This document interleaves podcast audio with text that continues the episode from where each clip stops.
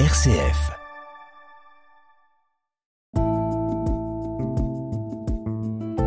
Regard chrétien sur l'actualité. Dorothée Scholz. Bonjour Père Olivier Artus. Bonjour. Et ravi de vous retrouver pour ce premier regard 2024 avec vous. Ça fait un petit moment. Mais c'est vrai, c'est la première fois de l'année. Exactement. Alors vous êtes, on le rappelle, le recteur de l'Université catholique de Lyon.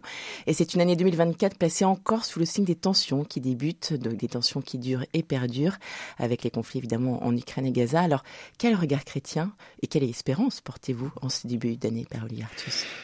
Je pense, je ne sais pas si on en a conscience, mais quelque chose s'est cassé, non seulement dans les conflits à Gaza, entre Israël et Gaza et entre l'Ukraine et la Russie, mais aussi entre l'Azerbaïdjan et l'Arménie. On pourrait aussi regarder les visées chinoises sur Taïwan. Qu'est-ce qui se passe?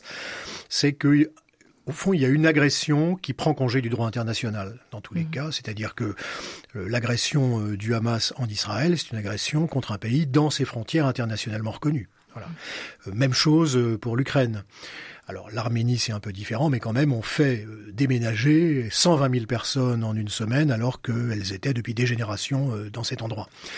Et donc, ça veut dire qu'on est en train, dans ces conflits qui durent, en réalité, de s'accoutumer à un degré de violence inédit qui n'avait pas tellement eu cours, en tout cas en Europe, depuis la Deuxième Guerre mondiale. Et on voit bien comment on entre dans un cycle de violence, on voit beaucoup moins comment on en sort.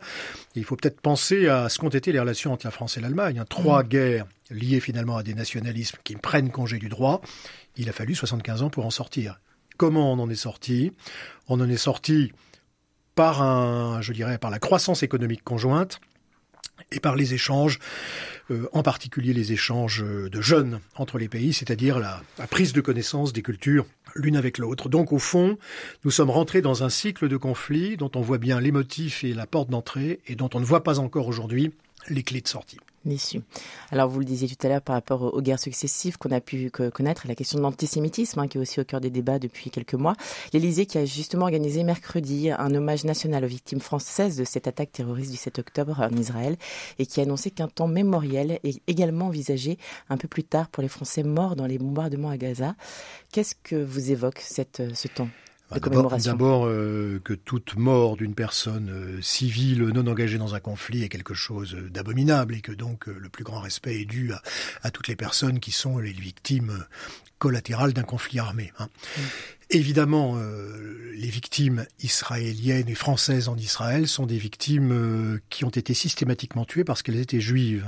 Et donc là, c'est quand même une spécificité, à mon avis, qui rappelle les très mauvais souvenirs de la Seconde Guerre mondiale. Et donc, à mon avis, il y a une spécificité dans cette volonté de détruire absolument un peuple pour ce qu'il est. Et là, c'est ce qui caractérise le 7 octobre, qui, à mon avis, n'a pas d'équivalent. Alors, dans le reste de l'actualité en France, ça fait quelques semaines qu'on en parle dans ce regard chrétien, évidemment. C'est la fin des manifestations des agriculteurs et des enseignants.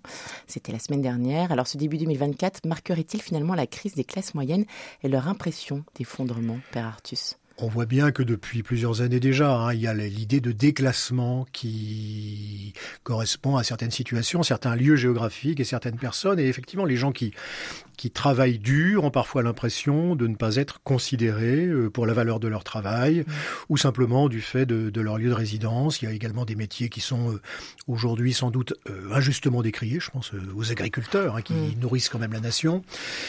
Et donc, il y a une espèce de malaise durable. Tout se passe comme si, finalement, certaines personnes se considéraient non plus comme des sujets, mais comme des objets dont on parle, mais qui n'ont plus la maîtrise de leur propre destin. Donc, c'est une question, finalement, de rendre la dignité à certaines personnes qui estiment l'avoir perdue. Et évidemment, on voit bien que quand on a perdu quand on a l'impression d'avoir perdu sa dignité, quand on a l'impression qu'on n'a plus de considération de la part d'autrui, ça peut mener à des extrémités, à des violences. Alors, on a eu les Gilets jaunes en 2018, mais on voit bien que la société est beaucoup plus inflammable qu'il y a 25 ans, sans doute du fait d'un plus grand écart entre les différentes situations sociales que l'on trouve aujourd'hui dans la société française. Effectivement, il y a des gens très favorisés, il y a des gens beaucoup plus défavorisés qu'auparavant. Et donc, comment rendre à cette société solidarité, cohérence, unité ? Alors, on le parlait, les enseignants ont fait la grève la semaine dernière, se sont mobilisés. Est-ce que ce sont des questions qui sont posées aussi à l'université ou pas du tout ? Alors les questions posées à l'université, c'est effectivement la question du statut des enseignants et des enseignants-chercheurs. Nous sommes une université catholique et donc privée, donc nous sommes organisés sous forme associative. La première question que se posent les enseignants, c'est parfois celle de leur rémunération. Elles sont moins bonnes chez nous que dans l'université publique, et donc évidemment, je dirais la considération, le respect et la dignité, ça passe également par les salaires. Donc c'est une préoccupation constante de l'université que d'essayer de rémunérer le mieux possible les personnes qui consacrent, je dirais, leur temps à la jeunesse. Alors pour finir, je vous propose de partir aux États-Unis où la course à l'investiture républicaine bat son plein alors que le grand favori de ses primaires, Donald Trump, cherche par de multiples recours à reporter ses divers procès au pénal le plus tard possible, en tout cas après le scrutin. Donc une stratégie et encore des rebondissements à prévoir a priori. Que vous évoque cette actualité ? D'abord une question d'âge. Enfin, on est quand même un peu étonné de voir, enfin surtout dans un pays où le président de la République a à peine plus de 40 ans, de voir que cette grande nation, les États-Unis, n'a pas trouvé d'autres candidats que ceux de l'élection précédente, alors que ce sont maintenant des personnes qui, dans le monde du travail, n'auraient plus l'âge de travailler. Donc, comment se fait-il que le ressort, au fond, de la mise au jour de talent dans la société américaine soit ainsi cassé ? Deuxièmement, certaines déclarations du candidat républicain sont inquiétantes. Quand il dit « je vais être dictateur au moins pour les 24 premières heures », c'est pas le discours le plus rassurant. Et donc, on se rend compte qu'il y a sans doute un bras de fer entre la démocratie telle que nous la comprenons, au fond, depuis l'après-deuxième guerre mondiale en Europe, en Amérique, en Océanie, et voilà des compréhensions moins démocratiques de la société et plus autoritaires, et c'est sans doute l'enjeu de cette élection. Écoutez, nous suivons ça au fil des mois à venir, puisqu'on le rappelle, la présidentielle américaine se tiendra en novembre prochain.